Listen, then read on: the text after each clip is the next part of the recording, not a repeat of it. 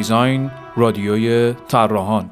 شنوندگان محترم رادیو پیزاین با قسمت دوم فصل جدید رادیو با موضوع پژوهش در خدمت شما هستیم. تو این برنامه در خدمت جناب آقای دکتر اجدری هستیم. من محمد فاتحی به همراه همکارانم سهر مکتبی و عاطفه فلاحتی خوش آمد میگیم. به آقای دکتر اجدری و ازشون می‌خوایم که در ابتدا لطف بکنن و خودشون رو برای شنوندگان رادیو معرفی بفرمایید. به نام خدا و سلام خدمت شنوندگان شنوندگان عزیز رادیو دیزاین من علیرضا اژدری هستم متولد سال 1355 مشهد. فارغ التحصیل طراحی صنعتی کارشناسی در صنعتی دانشگاه تهران سال 78 بعد از اون کارشناسی ارشد طراحی صنعتی باز دانشگاه تهران سال 81 دکترای خودم رو در طراحی صنعتی از دانشگاه پلی‌تکنیک میلان ایتالیا اخذ کردم. سال 87 از اون زمان تا کنون هم به عنوان عضو هیئت علمی و استادیار در دانشکده طراحی صنعتی دانشگاه تهران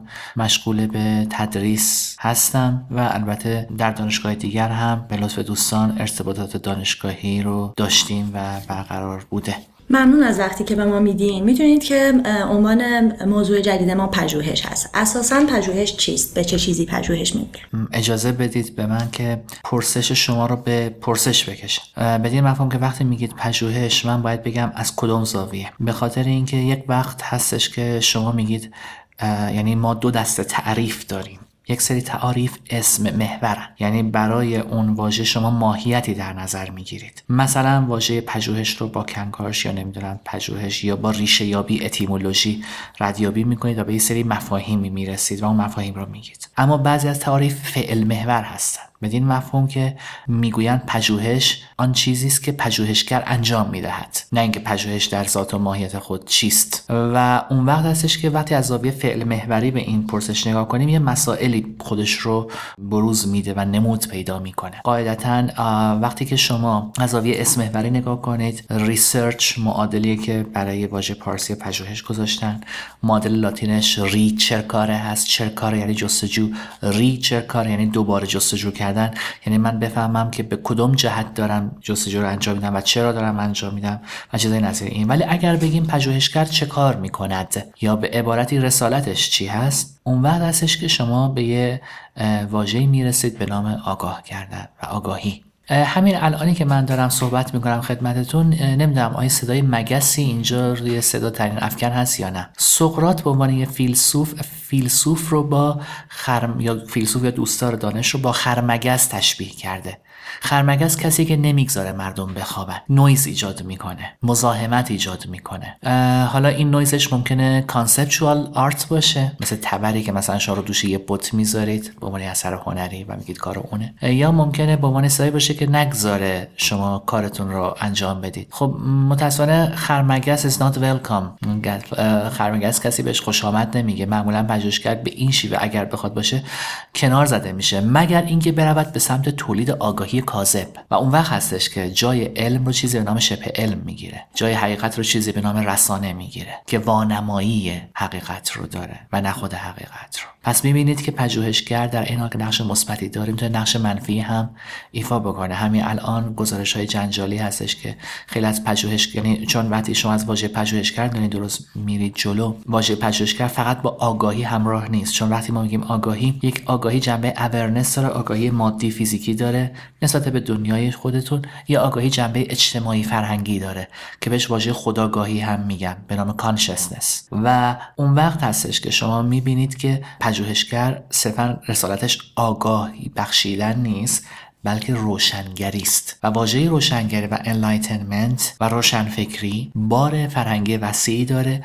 من البته متاسفانه خوشحال از زاویه یه طراح دارم نگاه می‌کنم به مسئله. یعنی روشنفکری رو در امتدادش مهندسی و در امتدادش طراحی رو می‌بینم. به عنوان یک سرمشق الگو.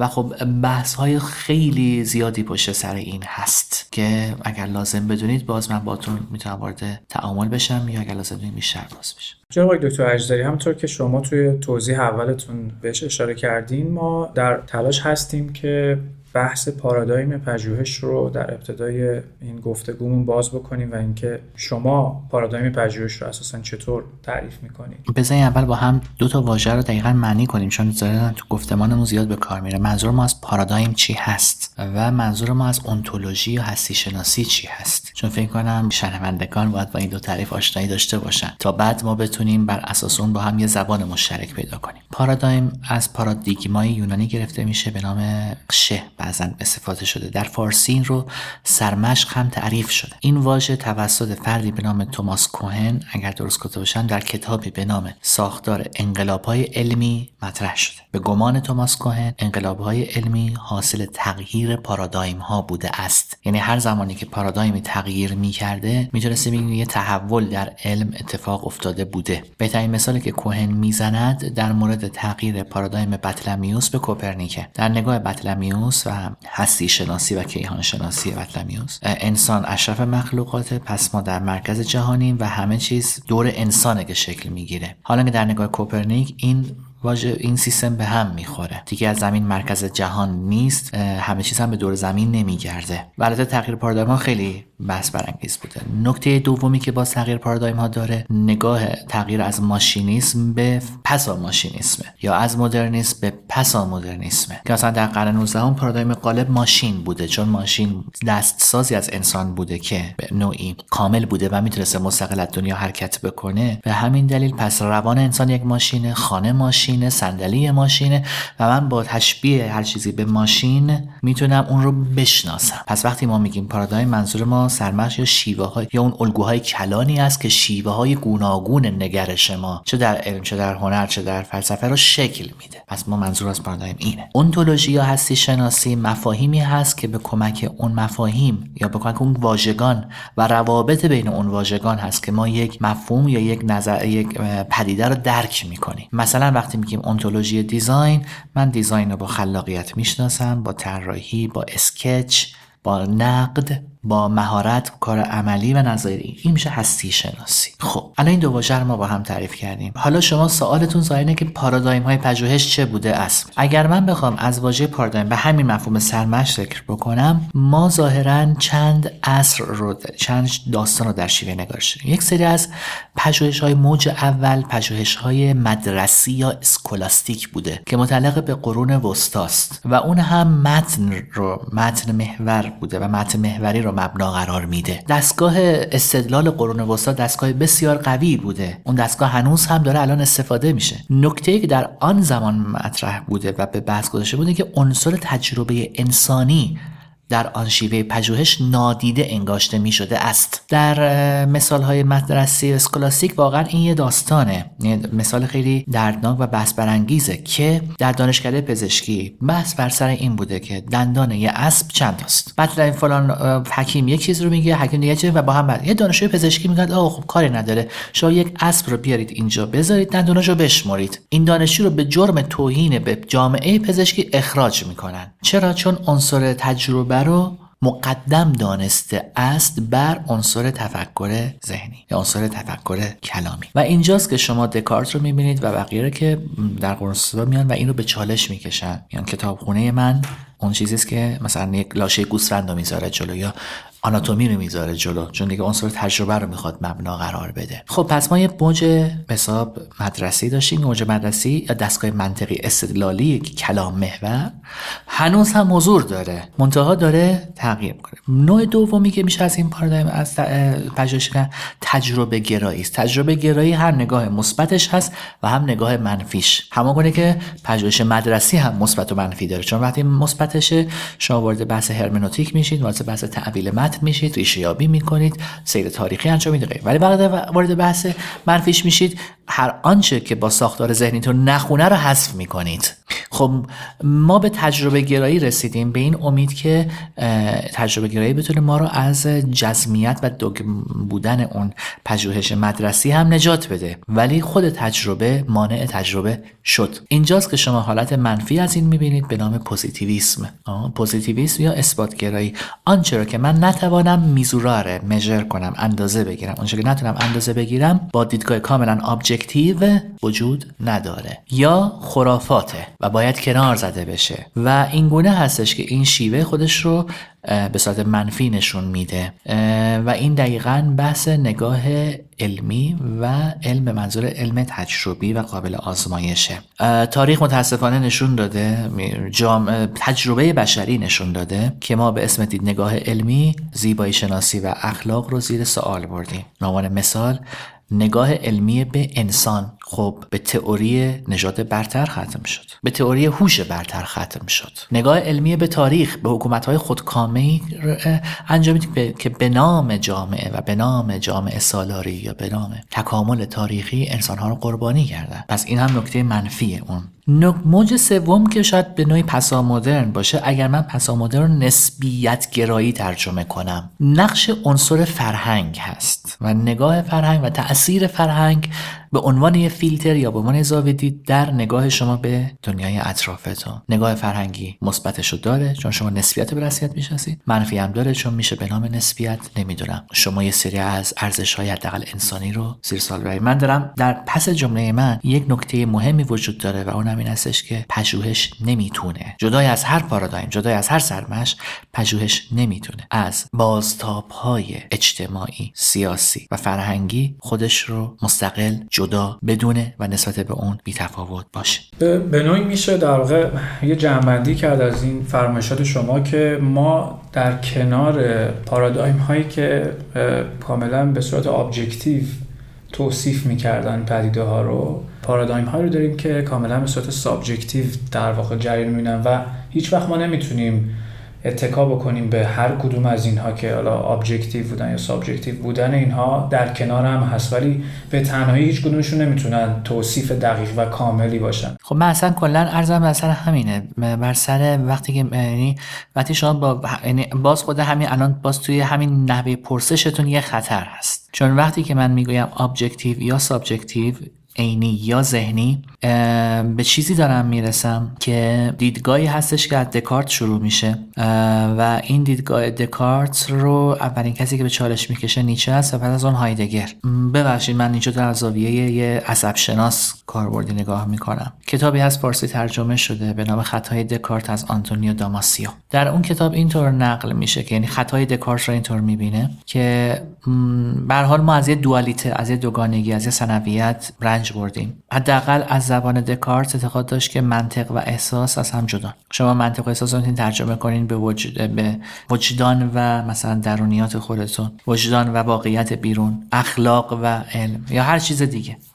به خصوص جدا شدن منطق و احساس خیلی بحث مهمیه. آنتونی داماسیو اینو به صورت علمی رد می‌کنه. یه سری آزمایش انجام میدن و می‌بینن که مثلا فرض افرادی قسمت احساسی مغزشون آسیب دیده. پس اینا باید بتونن نظر منطقی تصمیم گیری کنن. اینا نمی‌تونن نظر منطقی تصمیم گیری کنن. پس منطق احساس هم جدا نیست و این خطای دکارت. خطای مهم در دیگر که وجود داره همون دوالیته ایه که بین objective و subjective میگید و برای همین واژه interaction یه یا تعامل یه دری هست به باطن. یعنی من به واسطه مکالمه ای که با شما انجام میدم و شما داری با من انجام میدی بطنی از اگه من حالا بطن رو امیدوارم حالا تعبیر چیزی نشه ولی بطنی از حقیقت بر من باز میشه و من را از اون جزمیت جزم نگری و صلب بودن نجات میده. هست از پس پرده گفتگوی من و تو. این گفتگوه که معنا میده. و همین خیلی از مکالمات علمی شما در مکالمه است که می‌فهمید. حالا شما مکالمه با خودتون از طریق خود ضبط شده ها یا از طریق sketch یا از طریق هر چیز دیگر. پس من اینجا دارم این سوالو به براتون به چالش می‌کشم. چون اعتقاد دارم که یه همچین جزمیتی هستش که ما را به چاه انداخته. چون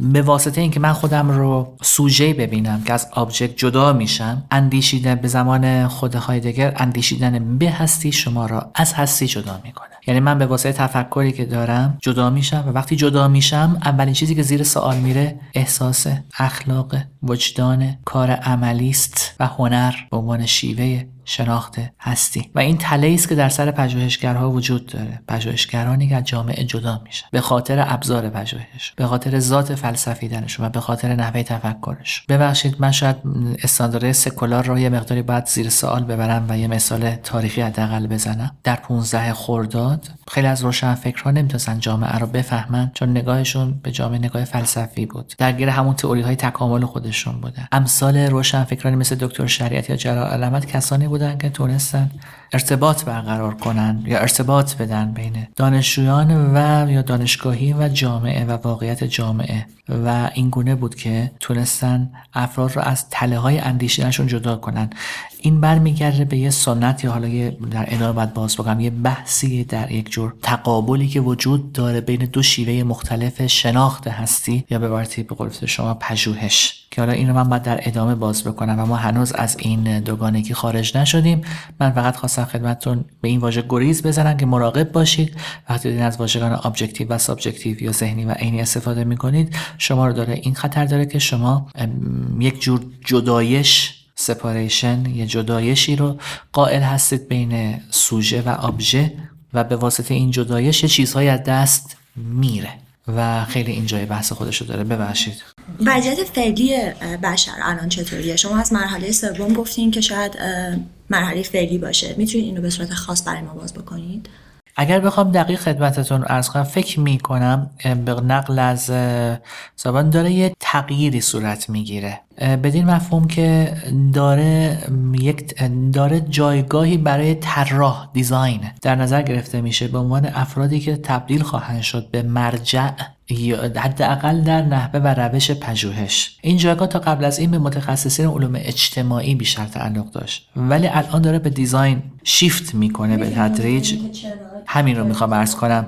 اگر زبان دیزاین رو من مدل سازی بدونم طراحان صرفا نظریه نمیدن بلکه پیامدهای نظریه خودشون رو هم پیشا پیش ارزیابی می‌کنن. و این پیشا پیش ارزیابی کردن اون پیامدها کمک خواهد کرد که مدلی رو عرضه کنن یا گزاره رو به جامعه عرضه کنن که آزمایش شده تر باشه یا پیامدهای منفیش کمتر شه شما مدل سازی می‌کنید که پیامدهای منفی رو به حداقل برسه یا پیامدهای مثبت رو بیشتر. این بحثی که فکر می‌کنم وجود داشته باشه یعنی به عبارتی ما داریم به نوعی داریم یه شیفت می‌کنیم. ارزم همین بود دیگه. از یعنی اگر من سیر تاریخی برای پژوهشگر قائل بشم ما یک روشن فکر داریم یه مهندس داریم و یه طراح داریم. من احساس می‌کنم ما به این موج سوم داریم می‌رسیم. البته اگر دیزاین رو شما با بحث های مثل مدیریت دانش هم می‌دید و این حرف امثال بیل گیت هم هست که مدیریت دانش برگ برنده قرن 21 به خاطر اینکه خب اون وقت شما طراحی رو صرفاً معنادارسازی، ملموسسازی، خوشایندسازی، قابل استفاده کردن و قابل پذیرش نمی‌بینید بلکه مفاهیم نظیر برنامه ریزی، برنامه سازی و راهبردسازی رو هم جزوش می‌بینید. آقای دکتر به نظر شما چه عواملی مانع از پژوهش کردن میشه و یا چه عواملی بر پژوهش تأثیر گذاره که اون پژوهش و پژوهش موفقی نمی‌کنه آیا این عوامل می‌تونه شامل جغرافیا و فرهنگم باشه یا خارج از این هیته باید به مسئله عوامل منفی که بر پژوهش تاثیر می‌ذاره نگاه بکنیم. جغرافیا و فرهنگ تاثیر خودش رو داره. بذارید باهاتون مرور کنم. اون که پژوهش رو از خلاقیتش جدا می‌کنه خب نبود تخیله نبود هنره. اگه دقیق خدمتتون بخوام با تعمق جواب بهتری خدمتتون بدم هیچ پژوهشی خونسا نیست. در پس هر پژوهش یه انگیزه وجود داره. ولی در جامعه من این انگیزه ها به شدت یعنی یک حالتش شاید چجور بگم نیمه سانسورگونه ای هستش که شما از افراد می‌خواهید خودشون رو با آرمان های اقتصادی و چراغ جامعه به خصوص در تعیین رشته های کنکور مثلا همگام کنم من دقیقا وقتی که در بسا می‌فهمم که فلان من به پزشکی علاقه دارم آدم هرچی علاقه داره باید بخونه مثلا یکی ممکنه بخواد ببخشید بره و رفتگر بشه خود من علاقه داشته. خیلی منو یاد گفتمان الیور تویس میندازه در قرن 19 هم رئیس یتیم خونه ایستاده و میگه خب الیور جان تو به این نتیجه رسیدی که به دودکش پاک کردن علاقه داری. درست میگم پسرم؟ اون جرأت داره بگه علاقه ندارم چون کار بدتری نصیبش میشه. پس افراد به صورت دردناکی دارند خودشون رو با جغرافیا و چراغ سبز جامعه خودشون رو دارن تطبیق میدن و این تطبیق رو حتی داوطلبانه و حتی با انگیزه انجام میدن تا حداقل سرپوش بذارند به خودشون که واقعیت و راه درست چی می‌تونه باشه. خب یه نکته دردناکه. این شرایط یعنی به عبارت شرایط اقتصادی اینا خیلی اثر می‌ذاره. شرط فرهنگی باز به نوبه خودش تاثیرات دیگری رو ایجاد می‌کنه. ما معمولا سه دانش سه دست علم داریم. یه سری علوم علوم انتزاعی هن. یک سری علومی هن که بین علوم انتزاعی و نیازهای های جامعه ربط رو کشف یا خلق می‌کنن که ما دیزاین اینجا می‌بینیم. و این سری علوم هستن که بین اون ربط کشف شده یا خلق شده رو قابل تکثیر و قابل تسری به جامعه می‌کنن. ایزدی از این مثال شروع کنم. یه شیمیدان یه فرمول انتظایی رو در شیمی کشف می‌کنه. یه داروساز میاد برای اون فرمول کاربردی در درمان یه بیماری پیدا می‌کنه. والا یه مهندس شیمون رو قابل تکثیر می‌کنه. در نگاه فلسفه هگلی میاد و واژه‌ای به نام دیالکتیک رو در میاره. عناصری که فراتر از اراده انسانی هستن و اراده انسانی رو محدود می‌کنه مارکس میاد و اون عناصر رو ترجمه می‌کنه. اگه دیزاین اینجا مدل باز ترنسلیت بگیرم. به تاریخ و جامعه و اونچه که داره تحت تاثیر قرار میده روابط اجتماعی رو. و حالا متخصصین و برنامه‌ریزان علوم سیاسی اجتماعی و دستاوردهای اون استفاده می‌کنن برای طراحی نظام مردم سالار جامعه سالار. مردم سالاری که با وسیله سی از نهادهایی پایش بشه تا حفظ بشه و و و غیره. ما دسته اول و سوم رو همیشه تو جوامع داریم. ولی دسته دوم رو نداریم. دسته دوم همیشه بهشون حمله شده. سرکوب شدن کشته شدن نفیه شدن ترد شدن. و اینجاست که اون عوامل میکشونه افراد رو. اینکه برن یا سراغ علوم انتظایی عرفان ریاضی محض هنر محض یا در دریای اجرا خودشون رو غرق بکنن. وقت ندارن فکر بکنن. مدام دارن محاسبه می‌کنن نقشه می‌کشن. چون باید که نقش خاله نگارم نمی‌رود ز زمیر. باید من خودم رو غرق کنم تا فکر نکنم. پس می‌بینید که این عوامل ساختار اجتماعی هم به نوعی در خودش تاثیر داره و به خصوص فرهنگ. اینکه چه جامعه چه فرهنگی چه تا چه حدی میزان به عبارت این تساهل یا این اجازه رو داده باشه که پژوهشگر فکر کنه و به خصوص بحث ساختارهای اقتصادی که تاثیرش خیلی بیشتر و بیشتر خودش رو بروز میده. یعنی به عنوان مثال شما اینجا می‌بینید که همیشه دانشمندانی که میرن به دنبال به قول دوستمون آیه فاتحی بحث ابجکتیو مثلا من می‌خوام برم میک ویروس مثلا میکرو فلان میکروب رو کشف بکنم عامل بیماریشو یا فلان سرطان رو کشف کنم. کاملا بودجه میگم حمایت میشم. حالا اگر یه دانشمند نوشته بخواد بیا ریشه فقر رو.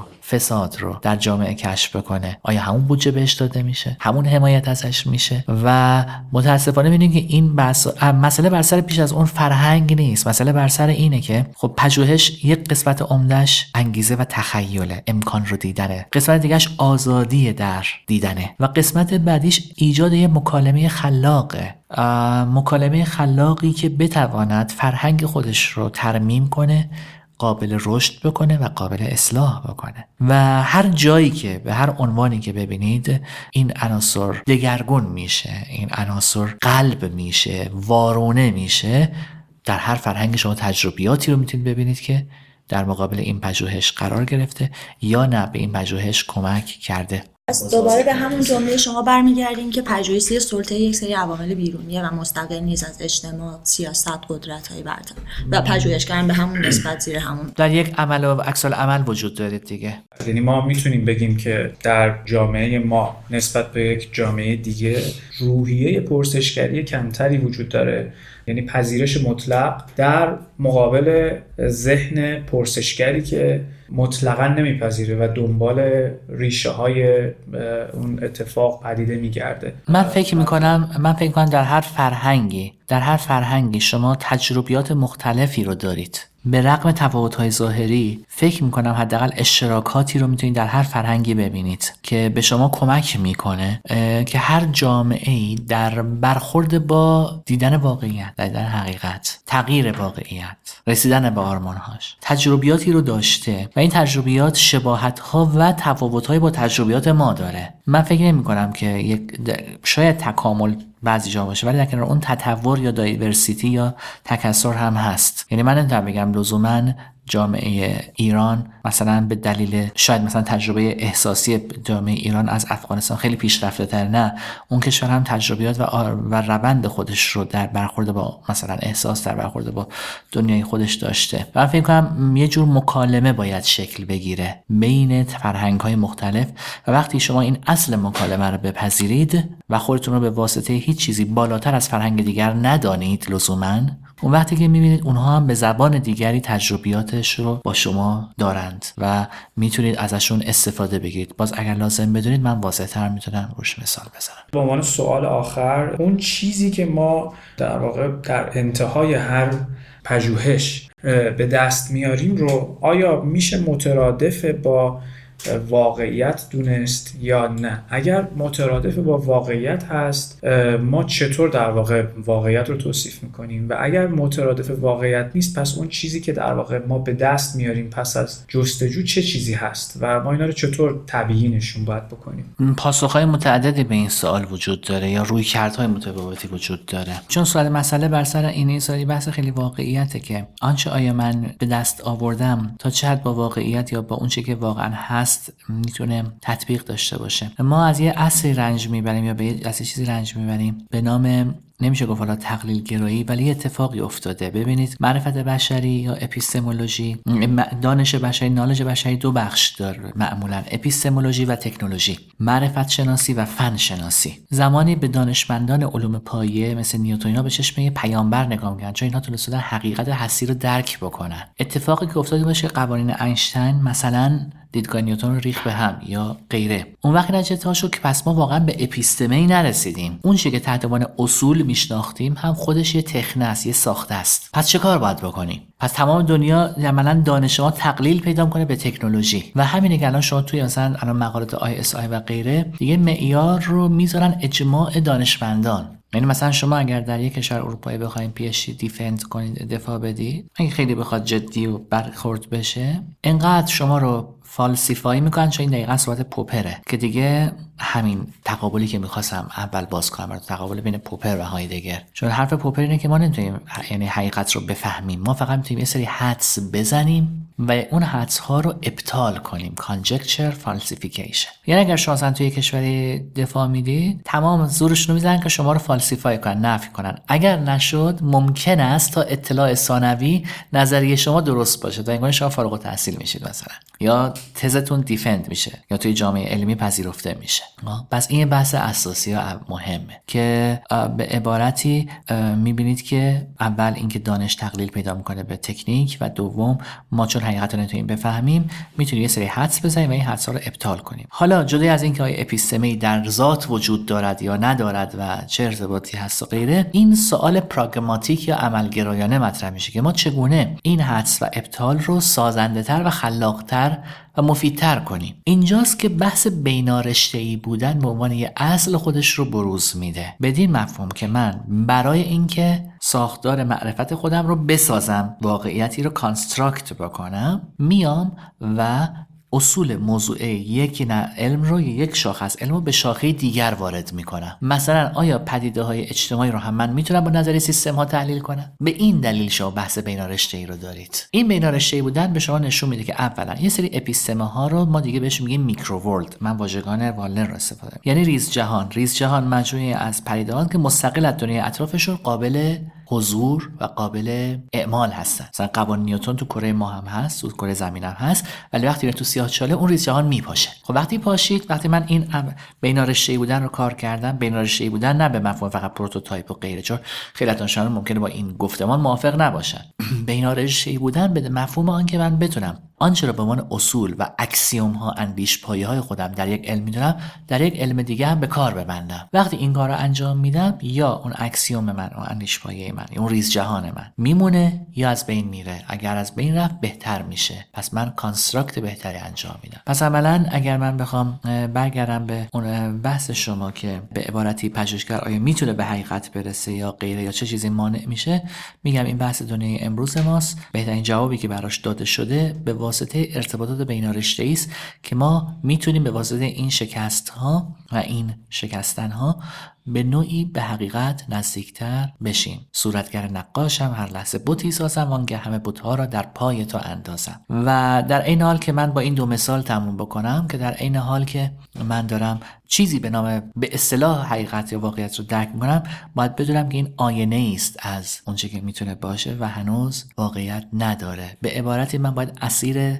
ساخته خودم نشم. من اینجا بذارید ادای دینی بکنم به یه فیلمساز به نام آقای کیارستمی و یه خاطره رو نقل کنم. ایشون در یکی از این اکسپوهای این هرجی کریستی بود که در از این هتل ها برگزار می‌شد. یه داستان تنز رو براتون میگم. یه ایشون یه اثر هنری داشت. گاوی بود که یه تابلو از گاو بود یه عکس از گاو بود که سه تکه بود. و این سه تکه مثل که در نظر هنرمند باید از هم جدا می‌شد. یعنی من یک فریم سر گاو دارم یه فریم بدنه گاو یه فریم مثلا انتها. و اینا با یه فاصله از هم جدا می‌شدن. نصاب اینها رو به هم چسبونده بود. آقای کیارستمی مثل یک ظاهرا عصبانی شده بود که تو تمام اثر من از بین بردی و من شب خوابم نبرد از این کاری که تو کردی. خیلی داغ شده بود. حالا امیدوارم که من راوی رو درست کشم ولی داستان چی بود؟ به گمان من آقای کیارستمی خب حافظ شناسه. یعنی حافظ رو پژوهش کرده کتاب داد. داره این بیت رو میگه. یه جور دیکانستراکشنه این همه شعبده عقل که می‌کرد اینجا سامری پیش اصاب و ید بیزا می‌کرد. داره مدام کیارستمی این رو می‌خواست تغییر کنه که چون جداشن گاوی که کنارش هست و مقابلش هست که بیننده اثر هنری این اثر هنری من در بهترین حالتش یه گوساله سامریه فریبش نخور. و فقط نقطه تلخ قضیه بود که نصاب اینا رو به هم چسبونده و واقعا اون گوساله شده بود.